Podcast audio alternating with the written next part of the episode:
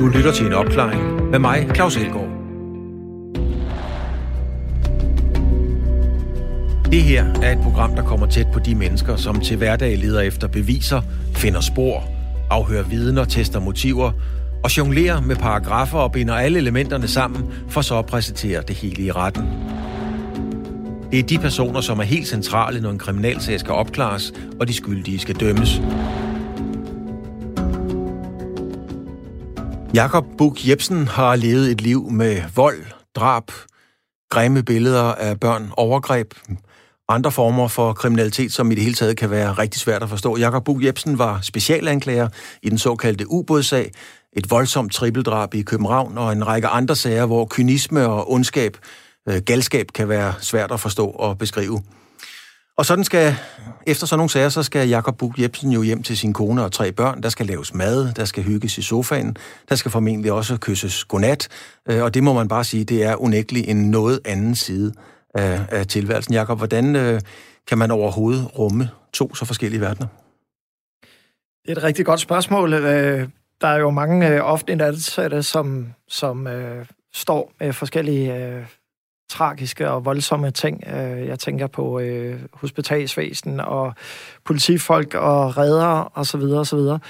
Øh, men som anklager, øh, så øh, er der jo øh, mange ting, som man ikke øh, kan, kan vende, når man kommer hjem, og heller ikke bør vende efter min opfattelse. Altså, jeg øh, har, har gjort det på den måde, at jeg har brugt mine kollegaer, øh, anklagerkollegaer, øh, men også øh, efterforskerne, til at vende nogle af de mest voldsomme ting. Øh, og så er det klart, at, at når man så kommer hjem, jamen så er der jo øh, stadigvæk øh, et, et vist behov for at få, få lettet på, på nogle af tingene. Og der er det jo op til, til hvordan man er som person, og få, få det ud på en eller anden måde øh, med sin hustru i sofaen om aftenen. Øh, der er jo nogle, øh, nogle regler for tavshedspligt, så der er nogle ting, man ikke kan, skal og kan komme ind på. Øh, men det er jo også vigtigt, øh, når man så har børn, øh, og ikke mindst børn i så medieomtalt sag som ubådssagen, at man lige øh, altså på en eller anden måde øh, inddrager dem i, i, i det, som man nu øh, har stået med, eller som de måske selv har set på, på fjernsyn. Øh, og jeg har talt med mine børn om det, så... Øh, og øh, på det tidspunkt, der var de øh, i alderen øh, 7, 12 og 15 år. Og øh, øh, altså, de var de kunne se, øh, hvad de kunne se i medierne, øh, og, øh, og det var jo først og fremmest min bekymring. Den gik jo øh, på, på min mindste, øh, og, og jeg forsøgte jo øh, ligesom at, at skåne hende, øh, for, for ligesom at, at, at forsøgte at skærme hende, for, for ligesom at egentlig at, at forholde sig særlig meget til det, men men det var jo også noget, som de taler om i skolen. De går i svensk skole, mine børn, men det var en sag, der fyldte enormt meget i, i Sverige. Ja. Jeg så TV2 på et tidspunkt havde en artikel ude på deres hjemmeside. Øh, derfor skal du tale med dit børn omkring øh, ubådssagen. Øh, og når man så øh, selv er en, er en del af sagen øh, som anklager, øh, så har jeg jo selvfølgelig også et behov for at tale med mine børn om det.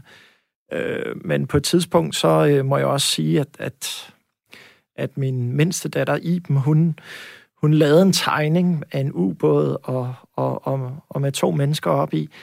Og der, der, der tænker jeg simpelthen, at vi bliver nødt til at, at, at lukke, lukke ned i en periode, øh, fordi det, det fylder for meget. Og, øh, hvad, hvad, hvad sker der der, Jacob? Kommer hun og siger, se far, jeg har tegnet en ubåd, eller ligger den bare på skrivebordet, eller hvad sker hun, hun viser mig den dag, jeg kommer hjem, ikke også? Øh, og øh, altså, den, den, øh, den primære årsag til, at jeg ligesom taler med dem om det, det er jo dels, fordi det fylder meget for dem øh, hen i skolen, og, og, og, og hvis øh, tv'et er tændt. Øh, men der er jo også behov for at vide, hvorfor, hvorfor far er, er, er træt, og, og måske også ked af det, når man kommer hjem. Øh, så, men altså, det må man jo prøve at parkere. Øh, prøve at og, og, og fortælle dem det, man nu engang kan fortælle i sådan overordnet træk, og så øh, prøve at parkere det lidt, øh, og så derimod så øh, gå ud og trække noget frisk luft og gå en tur med hunden, eller komme ud og løbe en tur, øh, og ellers så først og fremmest trække på ens kollegaer. Og jeg skal lige fortælle, at øh, Jakob Buk Jebsen har arbejdet som anklager i, ja, 16, 16 et halvt år er det vel i virkeligheden. Blandt andet 10 år for advokaturen for personfarlig kriminalitet. Nu er du blevet forsvarsadvokat og sidder, kan man vel sige sådan populært sagt, på den anden side af skranken inde øh, i retssalen. Øhm, Jakob, er det, er det godt at putte folk i fængsel? Øh, nej, men det er nødvendigt, øh, hvis man har begået noget strafbart, og det er jo op til politi og anklagemyndighed at bevise, at, at man har begået øh, det, som der nu engang øh, fremgår af, af tiltalen. Og øh, hvis man ikke uden rimelig begrundet tvivl kan bevise det, der står i tiltalen, så øh, er det jo op til de uafhængige domstoler frifinde. Når jeg spørger, så er det fordi, at øh, jeg havde engang øh, fornøjelsen af på et lukket statsfængsel at holde et foredrag sammen med Flemming Balvi, som du formentlig kender. Ja, ja. Øh, Flemming er jo øh, retssociolog og professor ved Københavns Universitet, og så er han jo blevet ridder af Danbro. Men, men han, jeg vil ikke sige excellerer, fordi det, er sådan, det lyder så, så, så arrogant, det er ikke sådan ment, men, men han argumenterer jo mange gange for, at man ikke skal putte folk i fængsel. Så man siger, nu har man prøvet det i 800 år, og vi kan se, at det ikke virker. Øh, så spørger man, hvad skal man så gøre? Så siger han, det ved jeg ikke, men, men det her, det virker i hvert fald ikke. Hvad, hvad tænker du, når, når, når du hører sådan noget fra en mand som Flemming Balvi? Jamen, jeg tænker, at, at der er øh, en gruppe af, af, af mennesker, hvor det er nødvendigt, at, at man har dem låst inde bag øh, lås og slå. Men det kommer an på, hvad øh, sag vi taler om, og hvad det er for en baggrund, som den pågældende øh, person nogle gange har. Jeg kan komme med et rigtig godt eksempel, fordi inden jeg kom herind i dag, der øh, var jeg en tur øh, i Næstved, hvor øh, jeg repræsenterede en 17-årig dreng, som havde fået en betinget dom øh, med nogle vilkår, øh, blandt andet at, at han skulle øh, have nogle samtaler øh, med Kriminalforsorgen og noget misbrugsbehandling. Og, øh, og, og der var sket nogle, nogle øh, ting, som, som gjorde, at han, han øh, ikke øh, havde overholdt alle aftaler, men øh, undervejs i det her forløb, så, øh, så vælger man så at indberette øh, og, og vil have, have den her dom udløst. Og det vil så sige, at den her 17-årige, han stod jo så i dag klar til øh, muligvis at skulle ind og, og afzone den her øh, fængselsstraf. Men, men det, der var sket siden øh, han var blevet indberettet, det var, at han, øh, han øh, havde vist positive takter. Og det er jo det, øh, det i bund og grund øh, handler om, at, øh, at øh, kan man forandre øh, unge mennesker og, og, og, og selvfølgelig også voksne mennesker i, i den rigtige retning, så er det jo at foretrække end, end at sætte dem ind i, i fængsel. Og der er jo heldigvis en lang række øh, værktøjer. Øh, der er betinget domme, der er misbrugsbehandling, øh, der er samfundstjeneste, og det er jo nogle ting, som man skal gøre brug af, hvis, hvis det er tilstrækkeligt til at, og, øh, og, øh, og forhindre, at, at de skal gøre noget, noget nyt igen. Ikke også? Og, øh, men der er altså bare øh, sagskategorier, alvorlige sager, hvor man må sige, jamen, øh, der er nok ikke så meget andet end at gøre, at hvis der er grundlag for at dømme, så, så skal de altså i fængsel. Men når man sender folk i fængsel, selvom der kan være øh, andre øh, behandlingsmetoder, kan man sige, er det så for at give personer som mig en form for retssikkerhed? Altså nu, nu, har, nu har systemet trådt i karakter. De har straffet nogle, nogle mennesker. Jeg kan føle mig, jeg har min retssikkerhed intakt. Ja, det er det jo øh, langt hen ad vejen, kan man sige. Der har jo været en enorm øh, stor fokus på, øh, på øh, kriminalsager i, i de senere år. Her tænker jeg især på politisk fokus, og der er jo strafskærpelse efter strafskærpelse. Øh, og vi er jo set i forhold til bare for 10 år siden, øh, virkelig gået hen og, og strammet skruen i forhold til især den alvorlige kriminalitet. Og jeg vil overlade det til andre, om det er nødvendigt eller ikke nødvendigt, men, men øh, jeg må bare konstatere, at, at, øh, at øh, der er jo flere forskellige formål. Et, at få rettet op for, for personen, øh, og, og, og, og to, så må vi også bare sige, at der er nogle kategorier, hvor, hvor det selvfølgelig er samfundshensyn, hensynet til den forurettede øh, eller pårørende, er nødvendigt at, at give dem en mærkbar straf. Øh, dem, som måtte være blevet dømt for det, de har begået. Der er kommet øh, meget mere øh, opmærksomhed om, øh, omkring alle de her ting, altså både i tv og radio. Du sidder her. Også serier. vi skal lige prøve at høre temaet fra en forholdsvis, eller fra en ret velkendt serie.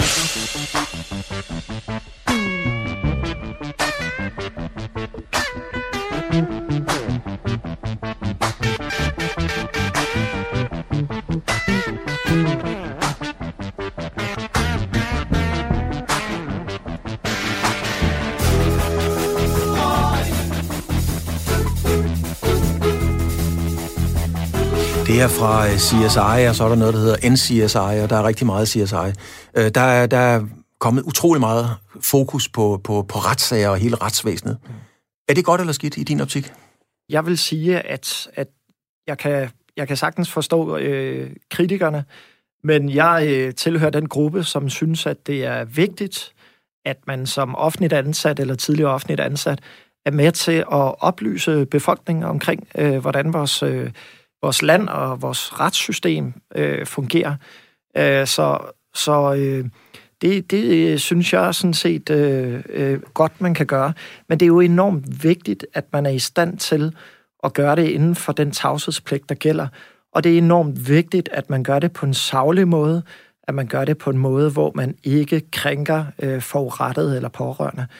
Øh, men formår man det, så er jeg øh, tilhænger af, at man er, er med til ligesom at oplyse. Og øh, dels så øh, kan man jo være med til at oplyse øh, over for dem, som jo ikke kender så meget til, til vores system, om øh, hvordan, øh, hvordan foregår det rent praktisk, når man sidder tiltalt, og, og alle de spørgsmål, der nu er inden for, for, for de her områder. Men, men øh, jeg tror også, at der er rigtig mange mennesker, der vil få en, øh, en, en sådan øh, øh, en stolthed over, øh, hvor effektivt øh, vores øh, system øh, egentlig er i Danmark, og hvor velfungerende øh, det er. Selvfølgelig er der altid plads til forbedringer, men, men vi har altså et ganske øh, effektivt politi og, og anklagemyndighed i, i Danmark. Og, øh, og det er jo klart, at, at for at man skal forstå og sætte pris på det, så skal der jo være en åbenhed øh, omkring det øh, selvfølgelig inden for tavshedspligtens øh, grænser. Men, men kan det gøre dit arbejde vanskeligere? Jeg mener, hvis man tager øh, CSI og så videre, så, så er der jo, øh, det er jo Hollywood-produktioner, sådan ja. billedligt talt. Giver det et, et så forvrænget billede af virkeligheden, at det kan vanskeliggøre og retfærdiggøre folks forståelse af, hvad det er, du går og laver? Jamen altså, hvis folk har øh, deres øh, erfaringsgrundlag med, med straffesager fra amerikanske serier og film, øh, Øh, så, øh, så skal jeg da kun anbefale dem til at se på, på øh, den danske genre øh, True Crime. Øh, fordi det er selvfølgelig meget anderledes øh, i, i Danmark. Øh, og, øh, og det jeg bare må sige, det er, at, at vi har altså øh, nogle helt grundlæggende øh, øh, rettigheder i, i vores øh, demokratiske retssamfund, som, som skal overholdes, og, og som også langt hen ad vejen øh, bliver efterledet til punkt og prikke. Øh, og øh, og, og det kan godt være, at det ikke er lige så spændende som en amerikansk serie eller som en amerikansk film, men det kan i hvert fald være med til at, at, at berolige folk, at, at, øh, at, at hvis, hvis, hvis man hører, altså, hvis af og til, så er der nogle, nogle øh, historier fremme i pressen om nogle ting, som ikke fungerer.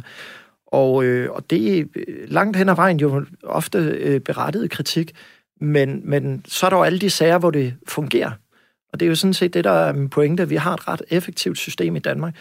Der, hvor der er nogle udfordringer, øh, som jeg ser det lige nu, det er jo et spørgsmål om ressourcer. Mm. Fordi altså, politiforbundet har jo gennem en del år øh, klaget over, at der er simpelthen ikke hænder nok til at løfte den enorme arbejdsopgave, der er, og som jo er eksploderet de, de senere år. Alt fra bevogtning af grænser til, til andre øh, bevogtningsopgaver, eksempelvis terrormål. Øh, Øhm, og, og, og det er jo det er jo nogle ting, som, som øh, jeg synes er utrolig vigtige at, at, at få frem.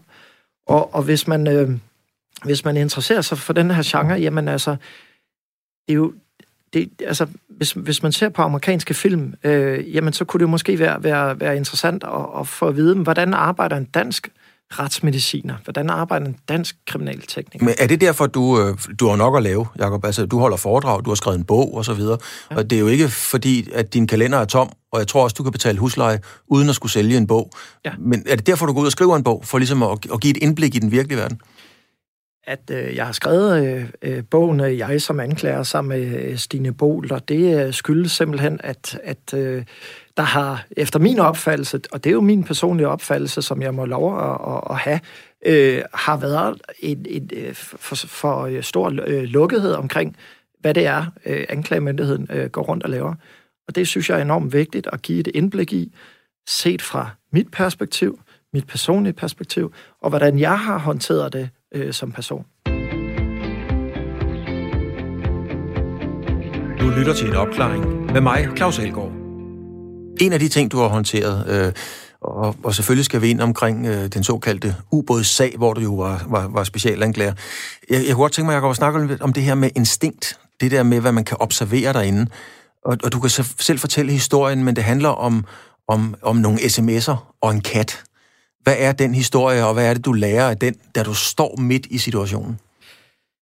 Det, øh, du henviser til der, det må være øh, den første fristforlængelse af, af ubådsbyggeren. Øh, og øh, det var den 5. september 2017, hvor øh, han øh, jo sad fængslet på øh, uaksom manddrab, og hvor jeg øh, jo øh, gerne ville have, have dommeren til at fængsle ham på det grundlag, som jeg mente, han skulle sidde på, nemlig på, øh, på manddrab. Øh, det var jo på et tidligt tidspunkt, da efterforskningen, efterforskningen havde øh, varet i, i tre og en halv uge, og øh, der var en torso, der var drevet i, i land, øh, så øh, vi var godt klar over, at, at det var en helt øh, usædvanlig øh, sag, øh, som, som øh, vi stod med. Øh, jeg øh, havde fra starten af tænkt mig at begære dørene lukket, øh, fordi der var den store offentlige øh, opmærksomhed omkring den. Der var mange vidner, der endnu ikke var afhørt. Og øh,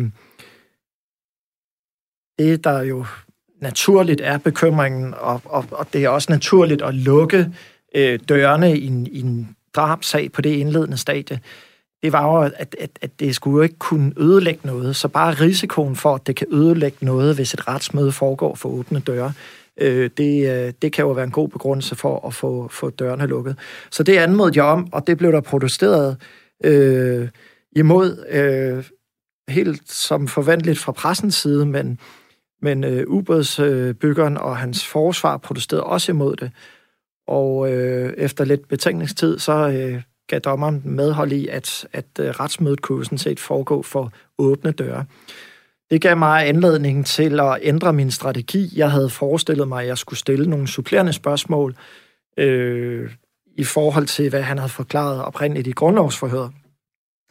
Men øh, det er sådan, at, at øh, der, der, der var jo nogle, nogle ting, som han var blevet afhørt om øh, siden grundlovsforhøret, og der var formentlig også... Jeg skal lige forstå det rigtigt, Jacob, fordi at, øh, hvorfor kan du ikke stille de samme supplerende spørgsmål, uanset om dørene er åbne eller lukket? Jamen, øh,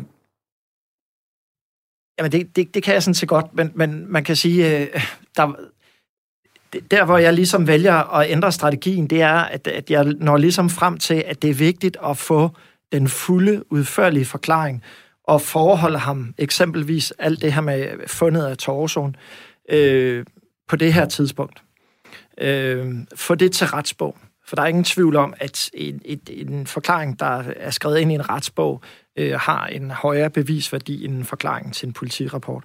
Også selvom den måtte være gennemlæst og underskrevet. Så jeg ændrer strategien, og derfor så øh, vælger jeg at tage en fuld afhøring af ham. Mm. Øh, og blandt andet øh, spørger jeg jo ind til, hvordan han øh, skaffede sig af øh, med livet.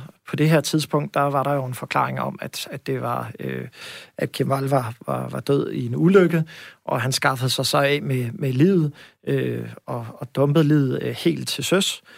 Øh, og, øh, og, og der gik jeg ham jo selvfølgelig på klingen i forhold til, hvorfor, hvorfor øh, han, øh, altså, han gjorde det som han gjorde, og hvorfor han ikke kontaktede øh, søredningstjenesten, eller hvad han tænkte over i forhold til de pårørende. Og det slog mig jo, at, at øh, han, han talte øh, meget og detaljeret, og fremstod rimelig upåvirket af, af det her. Øh, så øh, kunne vi jo i sagen se, at han havde vi, vi fandt jo aldrig hans telefon, eller politiet fandt aldrig hans telefon, men den kunne genskabes nogle af de, øh, den korrespondence, som øh, han havde, øh, havde foretaget i løbet af aftenen, den kunne genskabes. Og af den sms-korrespondence kunne vi jo så se, at øh, han givetvis havde sendt en sms til hans daværende hustru, øh, kort tid efter, at Kim Wall skulle være afgået ved døden. Og jo som sagt, hvis man skulle lægge hans forklaring til grund, så var det jo en ulykke, men vi mente jo, at, at, øh, at, at det skulle tilsidesættes. Øh, men, men, men i hvert fald, hvis man lagde hans forklaring til grund, så sendte han en sms, øh, øh, til hans daværende hustru om, at nu tog han på en måneskinstur med, med ubåden. Og så skulle han så øh, hilse kattene.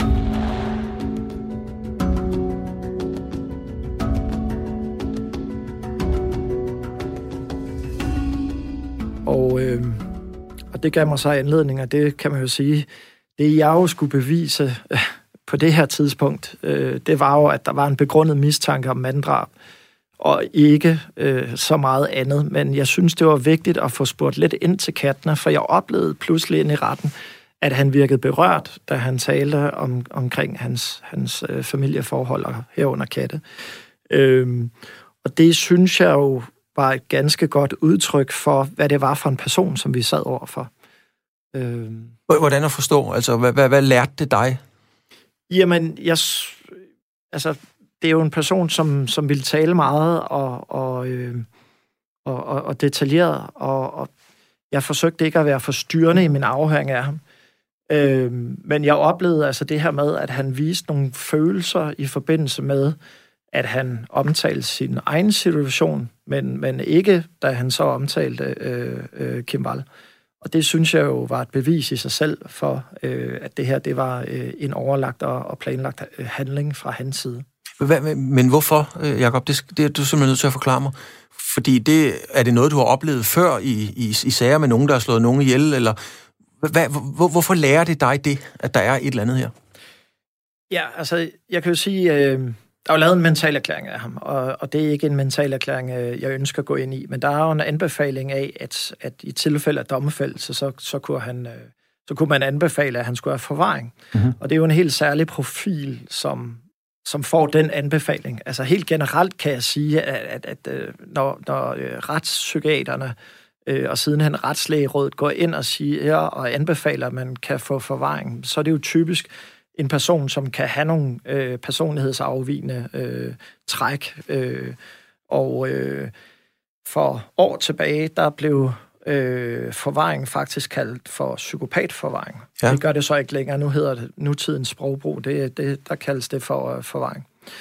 Så, øh, så jeg vil ikke gå ind i, i noget øh, som helst om hans øh, mentalerklæring, men, men der er den anbefaling, og det var jo så også øh, noget, som, som anklagemyndigheden påstod i sagen, altså at han skulle have livstid, og hvis han ikke fik livstid, så skulle han have forvaring. Men hvis ikke han havde fortalt om at skaffe sig af med livet, som jeg forstår det på dig, på den, skal vi sige, meget følelsesforladte måde, mm. hvis han havde vist flere følelser der, havde du så ikke fundet katten frem? Havde du så droppet det og sagt, nej, det er ikke nu, jeg skal bruge den? Nej, det, det er jo et hypotetisk spørgsmål. Det, det er jo lige svært for mig at, at, at sige, om, om, om det var det ene eller det andet, der gjorde det. Men altså, jeg synes, det var naturligt at, at prøve at, at, at få spurgt ind til nogle hjørner i, øh, i historien, som kunne vise nogle forskellige sider af den person, som jeg sad overfor. Og det var jo ikke kun for at vise det over for mig, men også øh, vise det over for dommeren, der skulle vurdere, ham. der var en begrundet mistanke om manddrab. Betyder det egentlig noget for dig, Jacob? Øh, nu snakker vi ikke ubådssagen, men generelt i de meget voldsomme sager, du har haft. Betyder det egentlig noget for dig, om, øh, om der er et offer, der er i live? Gør det en forskel for dig for din tilgang til sagen? Øh, nej, altså det, det, det kan man jo sige. Øh, det er jo heldigvis i de færreste sager, hvor øh, offeret ikke er i live, kan man sige. Det er jo, når man står i en, en drabsag eller en terrorsag. Øh, men, men altså, jeg, øh, jeg vil sige, at, at, og som jeg også sagde under den, den her sag, at, at, øh, at den, den er håndteret på fuldstændig sædvanlig vis, som man gør.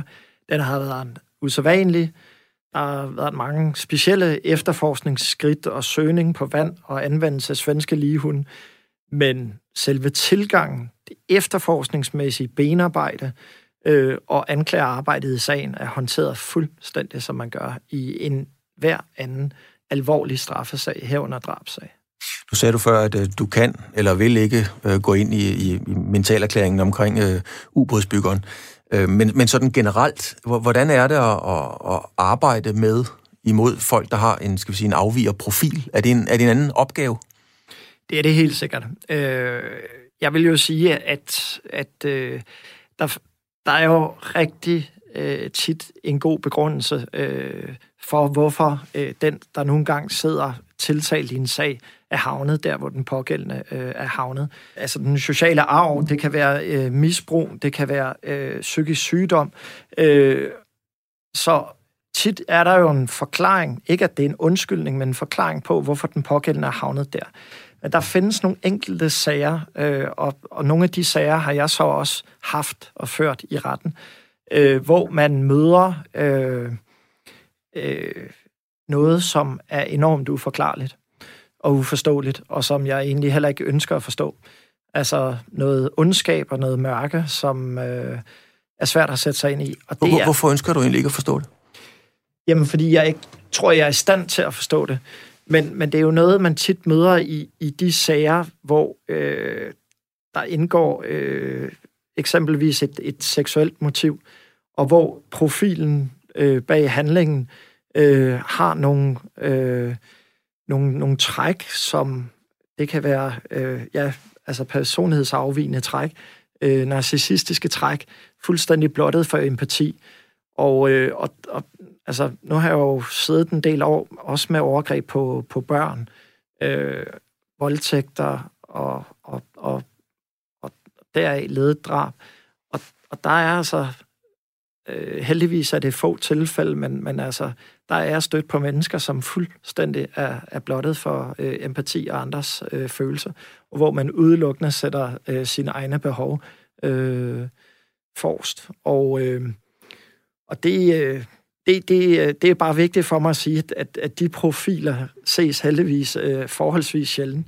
Men hvad gør det ved dig, Jacob, når du står i retten, og, og du lever ind i de her ting? Altså, hvordan, øh, hvad, hvad gør det? Altså? Jamen, det gør der indtryk. Øh, og man kan jo, når man ikke selv forstår, hvad det er, øh, man sidder overfor. Øh, og altså, det er, jo, det er jo de professionelle inden for det her område. Det er jo retspsykiaterne, som forstår de her ting øh, så øh, når jeg ikke selv forstår det, øh, hvad det er, man sidder overfor, så, øh, jamen, så fortsætter jeg med at gøre den øh, pligt, som man nu engang har som øh, embedsmand og, og, øh, og professionel anklager, nemlig at, at man, man fortsætter øh, med at føre sagen på den måde, som en sag skal føres på, øh, og, og forhåbentlig med, med det resultat, som, som skal til, nemlig at øh, hvis man løfter øh, bevisbyrden, øh, og der ikke foreligger nogen som helst rimelig begrundet tvivl, så skal der jo ske en dommerfældelse. Du lytter til en opklaring med mig, Claus Elgaard. Jeg har et, øh, et, øh, en kopi af en forside fra Kristelig Dagblad, 21. maj 2015. Øh, du ved sikkert allerede, hvad det handler om, men overskriften er anklager, kolon, voldtægt på havnen var usædvanligt brutal. Det er en af dem, der, er det forkert at sige, har gjort ondt på dig? Det kan man sige. Her var der nemlig tale om en person, som havde den her øh, forvaringsprofil øh, med nogle øh, personlighedsafvigende træk eller psykopatiske øh, træk, og som tidligere var idømt en langvarig øh, fængselsstraf i højesteret for øh, en meget brutal øh, voldtægt i det indre København tilbage i 2004, var det. Øh, den her person, øh, han øh, er på fri fod i nogle år efter en straf på seks års fængsel. Og øh, en decemberaften i, i øh, 2014 øh, møder han så en, en ung kvinde, øh, som, som han, han taler godt med, øh, og, og det ender så med, at, at de... Øh, går en tur ned ved Kalvebod Brygge, og, og, og hun synes sådan set, at han er ganske sympatisk, men pludselig så ændrer han fuldstændig karakter, og øh, udsætter hende ikke for en voldtægt, men forsøg på voldtægt øh, på en ret brutal måde. Øh, Øh, og øh, det ender så med, at han slæber hende øh, hen over Kalvebod Brygge og kaster hende øh, i, i vandet i december måned i Københavns Havn. Øh, bliver stående og ser om, hvordan det går med hende. Og øh, jeg må jo sige, at øh, jeg mødte jo den her kvinde som, som øh, vidne senere hen under, under sagen mod ham, hvor hun var inde og fortælle omkring, hvad der foregik i hovedet på hende øh, i, i de her øh, minutter. Og øh, det er jo sjældent, jeg har mødt et menneske med så meget ben i næsen, fordi hun fortalte jo, at hun var klar over, at den eneste måde, hun skulle overleve det her på, det var simpelthen, og øh, hun lå jo med alt tøjet på, og det var iskoldt i, i vandet, og øh, hun var klar over, at hun skulle spille død, og simpelthen holde vejret alt det, hun kunne. Mm-hmm. Øh, og øh, da hun så ikke kunne holde vejret mere, så, øh, så havde han forladt øh, havnekajen. Ja, der står i artiklen, at øh, Christi Lavblad skriver, at hun havde en kropstemperatur på omkring 24 grader. Ja. Så det har været særdeles kritisk. Hvad gør du så, Jacob, når, når du har haft sådan en sag? Fortrænger man den? Lad man bevidst være med, det vil jeg simpelthen ikke tænke mere over, jeg kan ikke rumme det, eller skal man gå en lang tur og bearbejde det? Hvad gør du? Jamen, i sådan en sag, så vil jeg jo typisk øh, tale med min øh, øh, anklagerkollega, øh, eller min tidligere anklagerkollega, øh, eller efterforskerne. Øh, men, men det er da klart, øh, man bliver da nok også nødt til at, at vende det derhjemme øh, med min hustru. Og, øh, og ja, øh, jeg tænker ikke, at, at, øh, at, at det er godt bare at fortrænge. Øh, det er en del af, af mit arbejde, og det er en del af mit arbejde som fagperson, at, at man øh, har sådan nogle oplevelser med. Øh, og derfor er det jo en tilfredsstillelse, når det så øh, får øh, det udfald, som man har arbejdet hen imod i, i retten. Altså at være en del af det team øh, af alt fra administrative medarbejdere til politifolk til retsmediciner, øh, der så lykkes at få sådan en sag til at gå op i en højere enhed. Øh, der må man jo så sige, at, at retfærdigheden øh, skal fyldes.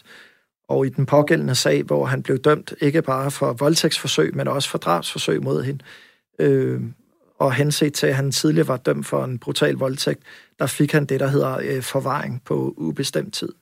Mm-hmm. Nu har du så, øh, nu har du skiftet side, nu er du blevet forsvar. Ja. Nu har du set og beskrevet den her ondskab, den her, jeg fornemmer lidt nogle gange, det der giver en vis afmagt. Hvordan, hvordan kan sådan noget overhovedet ske? Nu skal du lige pludselig forsvare de mennesker, der har gjort det der. Der vil nogen sige, det, der, det var da godt nok en farisæragtig indstilling. Hvordan hænger det sammen? Jeg plejer gerne at sige, at, øh, at jeg er klart af den holdning, at, at øh, man kan kæmpe for ret retfærdighed på begge sider af kridtstregen.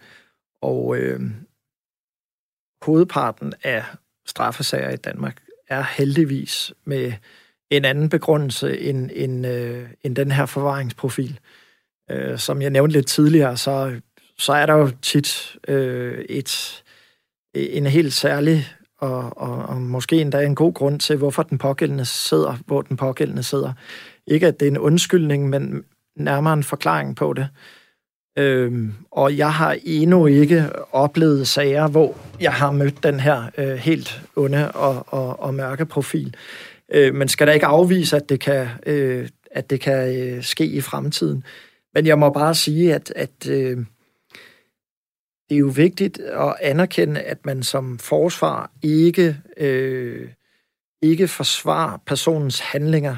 Altså det, som man som forsvar er sat i, sat i verden til, det er jo at sikre sig, at der gives øh, mulighed for, øh, at, at dels at den øh, sigtede og sidenhen tiltalte får lov at, at, at, at sige det, der skal siges, men også at de formelle spilleregler nogle gange øh, overholdes, øh, og, og at, at, øh, at politiet og, og sidenhen anklagemyndigheden også er åbne over for de ting, der taler til øh, fordel for den pågældendes øh, uskyld.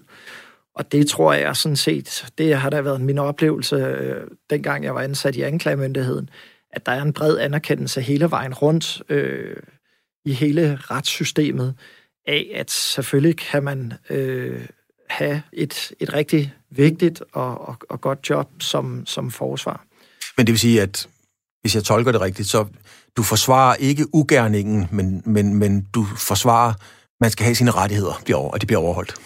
Ja, og altså personen. Ja. Og der kan være, en, øh, som sagt, nogle ting i, i den pågældende person, der kan tale for, øh, hvis den pågældende så måtte blive dømt.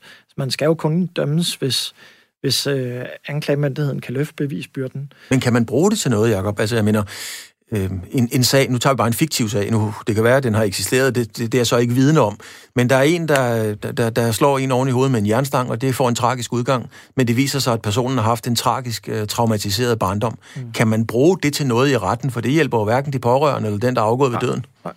Ja, det, det er rigtigt, og øh, så kan det være alt fra, fra drab, øh, men det kan også godt øh, være grov vold med døden til følge. Det kan være i bund og grund også øh, simpel vold, øh, Øh, hvor det har den uaksomme følge, at den pågældende afgår ved døden. Og det bliver man jo nødt til at forholde sig til som forsvar, øh, og, og, og selvfølgelig øh, sikre sig, at, at der kommer alt det frem, Altså sådan, så man ikke bare løber med på, at, at øh, nu øh, er den pågældende død af det her, og så, øh, så er der nok tale om et drab. Øh, sådan spiller klaveret jo ikke. Øh, altså, det er personen og de ting, der øh, kan være baggrunden for, hvorfor den pågældende sidder i den situation, som skal frem. Og så selvfølgelig sikre sig, at, at myndighederne de lever op til de, øh, de øh, formelle spilleregler, der nogle gange øh, gør sig gældende i de her sager. Men er der ikke øh, sådan nogle... Øh, er det ikke et dilemma for dig at sidde... Altså, for noget tid siden, der stod du og var anklageren, mm. og, og, og skulle gøre dit arbejde så godt og professionelt der, og nu sidder du og skal forsvare nøjagtigt de, de samme mennesker, som du tidligere var anklager imod. Altså, kan, ja. hvordan kan du skille det? Jamen, øh, jeg kan kun sige, at, at, at man... Det er jo roller. Ligesom at, at man som anklager har en professionel embedsmandsrolle, så har man en rolle som forsvar om, at man skal, øh, man skal lede efter de ting, der taler til ens klients øh, fordel. Øh, og det kan man godt gøre på en god, savlig og værdig måde. Øh, holde sig øh, på en...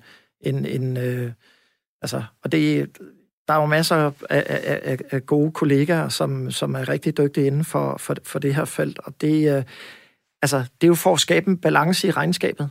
Altså, ellers så risikerer vi jo at stå i et, en situation, hvor, hvor, øh, hvor nogle basale menneskerettigheder øh, ligesom ikke øh, bliver overholdt, og det, det er der jo eksempler på fra, fra udlandet. Så men jeg kan sagtens forstå, at der øh, kan være folk, der kan sidde og sige, men, hvordan kan du så lige pludselig øh, øh, forsvare folk? Men, men altså, det er jo så engang den rolle, som, som øh, og det, det mener jeg, at man må anerkende, at, at der skal altså også være nogen, der er, er forsvarer i de her sager.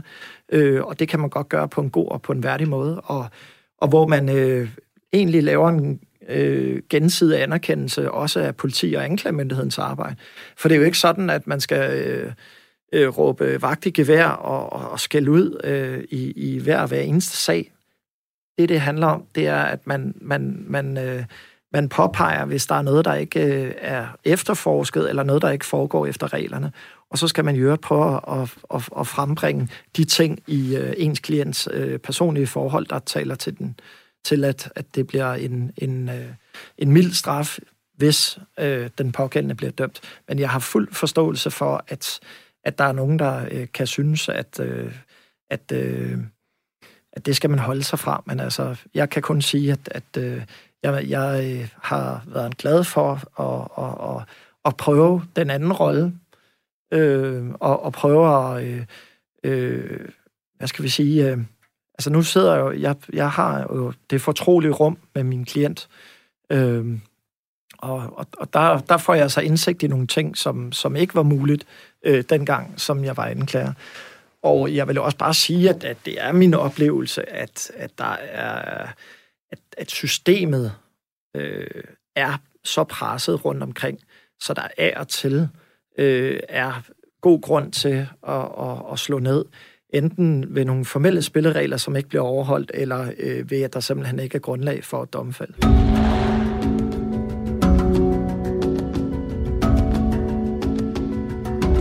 Dilemmaer. Øh, hvad, hvad er de, de, de oftest forekommende, eller de værste dilemmaer, du kommer ud for, øh, når du er i en retssal, enten som anklager eller forsvar? Ja, det er et rigtig godt spørgsmål. Øh, øh, Ja, du tænker. jeg tænker.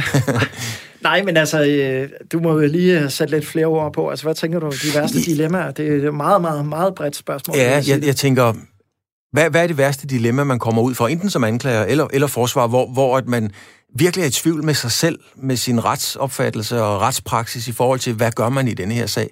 Er der, er der nogle ting, som... Hvor, det, det, det er virkelig et kardinalpunkt, hvor man tænker, uha, den er altså grim, den her. Selvfølgelig kan der opstå nogle uforudsete ting øh, under en, en øh, sag. Eksempelvis med nogle vidner, der kommer og forklarer sig anderledes, end de har sagt til politirapport. Øh, og det, øh, der må man jo improvisere, kan man sige. Øh, så, men mange af de ting skulle gerne være sorteret fra på forhånd. Og øh, anklagemyndigheden er jo forpligtet til at gøre sig nogle overvejelser, inden man rejser tiltale i en sag, om der overhovedet er grundlag for at rejse tiltale. Og øh, al rimelig begrundet tvivl skal komme en tiltalt eller en sigtet til gode. Og, og man skal jo ikke rejse sagerne, hvis man ikke mener, at de kan holde i retten. Men selvfølgelig kan der opstå nogle, nogle uforudsete ting, og så må man jo forsøge at håndtere øh, det undervejs. Og, og, og der, det sker jo af og til, at, at der kommer nogle, nogle ting, hvor anklagemyndigheden undervejs bliver klar over, at det er jeg sim- der er simpelthen ikke mulighed for at, at, at, at bevise det. Og så har anklagemyndigheden jo mulighed for at øh, enten at sige, at jeg, nu påstår jeg frifindelse efter det, der er kommet frem i retten, eller at man ligesom lægger den lidt blødt op til retten, og så siger, at øh, man vil overlade det til retten, hvorvidt der er grundlag for at domfælde i det og det forhold. Hvis nu tager et, et, et dilemma, det kan godt være, Jacob, at det ikke er et, et, et dilemma for dig, fordi du er professionel, men men for alle os andre, kan man sige derude, så, så, så noget, med, der ofte bliver diskuteret, det er jo altså ting som øh, falsk møntneri, hvis man laver falske penge, øh, man smuler eller, eller fusk med aktier og sådan nogle ting. Det straffes generelt øh, meget, meget hårdt. Omvendt har du også selv haft en sag med en, med en, med en flugtbilist, hvor der er tre mennesker, der dør, og flugtbilisten øh, ja, stikker over, ellers er det ikke en flugtbilist. Øhm, hvor, hvor man altid sidder og diskuterer, hvordan skal straffeudmålingen være der. Det er jo et dilemma for os, øh, skal vi sige, udenforstående, der bare kigger ind på retssystemet. Ja. Øhm, hvad, hvad tænker du om sådan noget? Altså, jeg mener, man laver nogle falske pengesedler, ja, men i forhold til at slå tre mennesker ihjel og stikke af fra det? Ja. Altså, at, at falsk mønteri uh, straffer så hårdt, det, det er det jo gjort i mange år, og det er jo udtryk for, at det er at decideret samfundsskadelig virksomhed. Og, øh, og hvis jeg havde fået pårørende, der var blevet dræbt af en flugtbilist, så ville jeg da bestemt også mene, at det var øh, samfundsskadelig virksomhed. Men nu er det øh, engang sådan, at øh, straffen for uaksomt manddrab øh, er op til 8 år, hvis der foreligger det, der hedder særlig skærpende øh, omstændigheder. Det vil typisk være ved øh, øh spiritus, narko øh, eller øvrig øh, vanvidsbilisme, og der har jo desværre været nogle sager øh, her på det seneste. Jeg har været bistandsadvokat øh, for nylig ved retten i Odense, hvor øh, en person var tiltalt for at have forårsaget øh, tre helt uskyldige menneskers øh, liv. Og øh, den sag øh, endte med, at øh, han blev idømt tre års øh, fængsel. Han var spiritus påvirket, og han kørte med hovedet under armen, og alt, alt for stærkt. Han kørte 154 km, hvor man måtte køre 80 øh, på det tidspunkt, han kørte op øh, i, i den anden bil. Og øh, det er sådan, at man jo vil kunne straffe en sådan handling op til 8 års fængsel, og han får 3 års fængsel. Mm.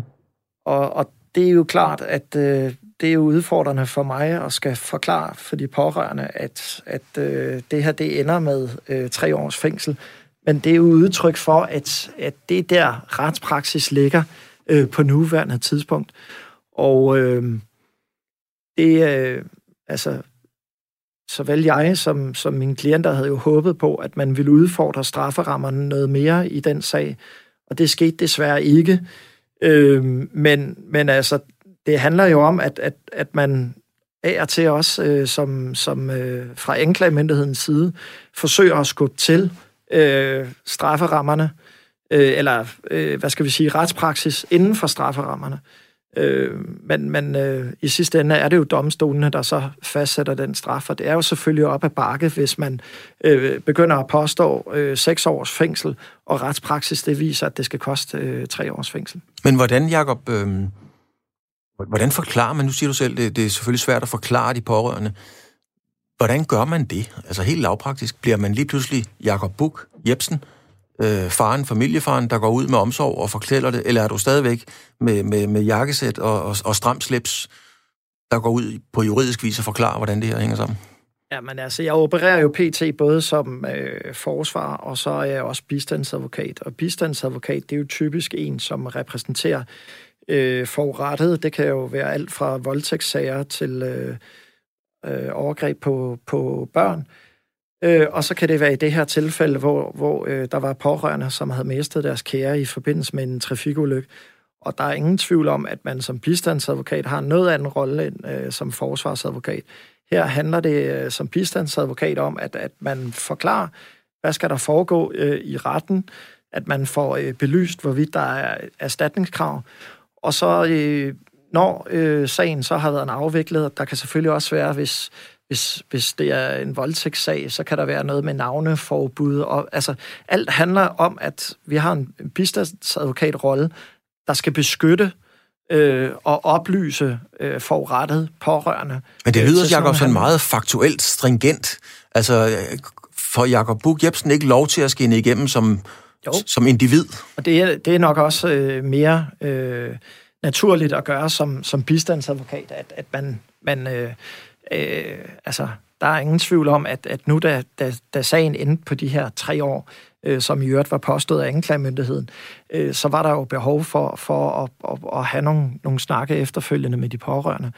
Og øh, altså i bund og grund, så er det jo op til politikerne og, øh, og, og vurdere, hvorvidt øh, straffen for øh, vanvidsbilisme skal, skal ændres. Det vil eksempelvis kunne gøres inden for, øh, at man kan indføre nogle minimumsgrænser. Øh, og ellers er det jo op til domstolen at finde ud af, hvad det, hvad det skal koste, og om man skal rykke på, øh, på, på retspraksis.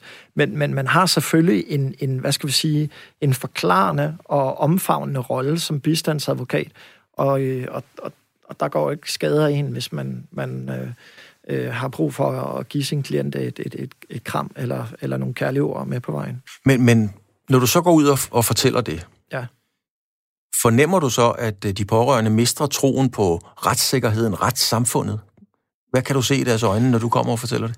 Jamen, det er jo fra sag til sag, men hvis vi lige skal holde fast i den her sag med de tre års fængsel, der er der ingen tvivl om, at de pårørende er ekstremt uforstående over for, hvorfor man kan have en straframme op til otte års fængsel. Øh, og, og så i, i tilfælde af, at når der er så mange skærpende omstændigheder, at, og tre mennesker dør ved den her trafikulykke, at det så kun skal resultere i tre års fængsel. Det, øh, det har de svært ved at forstå, og det må jeg prøve at forklare dem, og, og, og, og jeg tror også, at øh, altså det vigtigste for dem, det er sådan set, at, at, at, at der er gjort, hvad der kan gøres. Øh, mm. Øh, men, øh, men altså, man kan jo ikke, man, man, man kan jo ikke øh, øh, lovgive med tilbagevirkende kraft, så, så nu bliver vi jo nødt til at se fremadrettet lige omkring den her problematik. Øh, og forhåbentlig så er der nogle politikere, der lytter øh, enten til det her program, eller øh, noget af de andre skriverier, der har været en fremme omkring vanvidsbilisterne, øh, i forhold til måske at, at enten at få forhøjet øh, strafferammerne, eller få indført en minimumstraf. Du lytter til en opklaring med mig, Claus Elgaard. Har du haft nogle dage, Jacob, hvor du sådan ligesom er gået ja, undskyld mit, øh, mit franske, men nu siger jeg det sådan lige hvor du bare tænker, fuck det her, det gider jeg bare ikke med. Nu, nu det er nederen, det, det kan jeg ikke, det, det gider jeg simpelthen ikke. Jamen, øh, jeg tror, at de fleste mennesker, der har arbejdet i, i, i mere end 20 år, at de har haft sådan nogle arbejdsdage, det har jeg selvfølgelig også.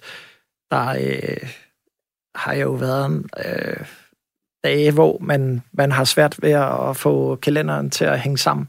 Mm. Og øh, og, og, og hvis man så, øh, hvis det er en af de perioder, hvor man arbejder rigtig meget, og det også går ud over ens øh, søvn og, og, og familieliv, og sådan, så, øh, så, så har det da til øh, føles som en utaknemmelig opgave.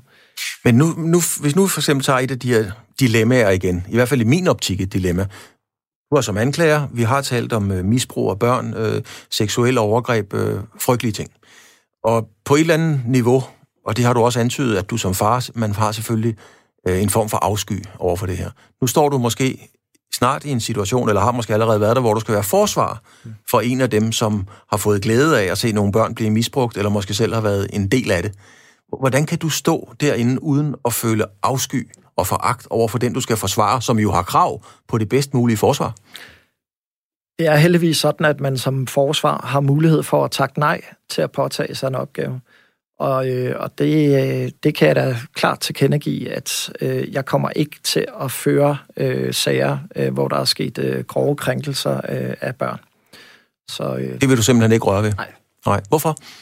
Jamen, fordi at jeg har øh, den øh, overlange faglige indsigt i, hvordan man, man fører de her sager. Når det lige øh, nøjagtigt handler om, om øh, grove overgreb på børn, og hvornår er, er, er et overgreb på et barn øh, groft, ja, det er jo det er jo forskelligt fra menneske til menneske, ikke også? Men, men, men jeg ved godt, hvornår jeg skal takke nej til en opgave. Og heldigvis så har jeg ikke øh, fået forespørgseler, som jeg har takket nej til endnu. Men, øh, men der kan bestemt være noget, jeg vil takke nej til. Men er der ikke nogen så, der vil opfatte det som øh, ja, uprofessionelt? Ganske enkelt. Og sige, jamen alle har der behov for en, for en forsvar. Jo. Og du er den bedste. Så ja. selvfølgelig skal det have dig. Ja, det, det, kan, man, det kan man måske godt sige, men øh, nu, er det, nu er det heldigvis også øh, et, et fåtal af, af, af sager, vi, vi taler om. Altså, der er ingen tvivl om, at, at jeg vil påtage mig øh, forsvaret været øh, for langt de fleste. Og jeg kan jo også sige, at, at øh, min, øh, min øh, klientsammensætning er jo meget forskellig, fordi jeg har øh, en del øh, offentlige ansatte, som, som jeg repræsenterer, øh, som øh, det kan både være klagesager, disciplinære sager, sager øh, strafferetlige undersøgelser, kommissionsundersøgelser.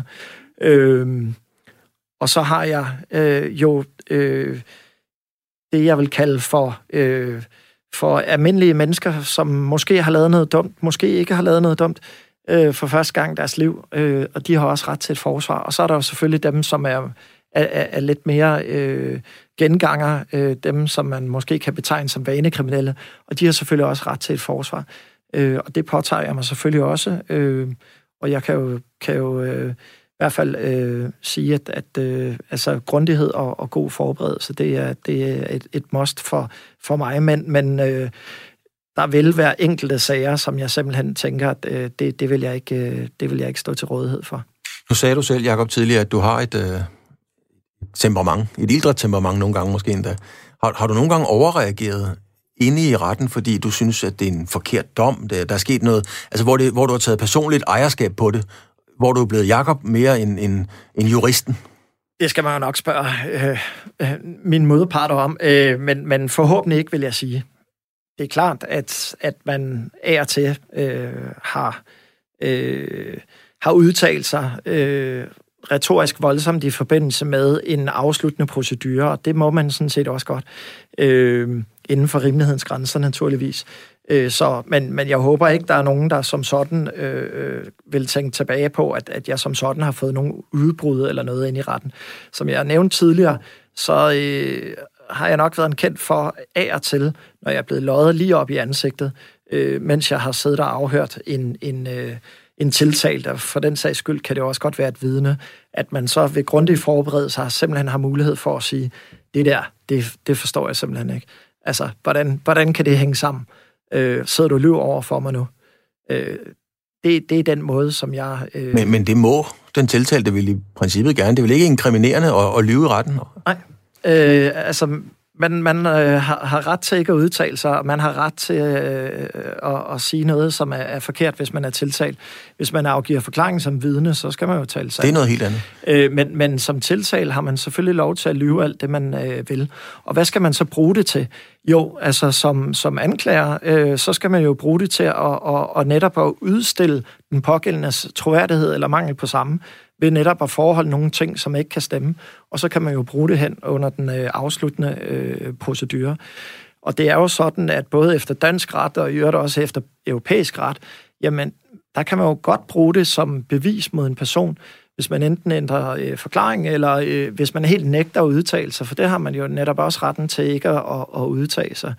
Og jeg ved jo, at der er stor fokus på øh, bekæmpelse af alvorlig kriminalitet i Sverige i øjeblikket, og der har de noget, der hedder øh, umiddel, strafbarhedsprincippet, øh, hvor øh, grove kriminelle kan sidde og, og, og, og vente på politiets efterforskning, sidde varetægtsfængslet i 6, 8, 10 måneder, og så først, når alt ligesom er blevet klart i efterforskningen, så kommer de med en forklaring i, i retten, og hvor anklageren, altså i Sverige, har svært ved at bruge det som et decideret bevis mod dem, hvorfor de først kommer med øh, forklaringen 6, 8, 10 måneder senere.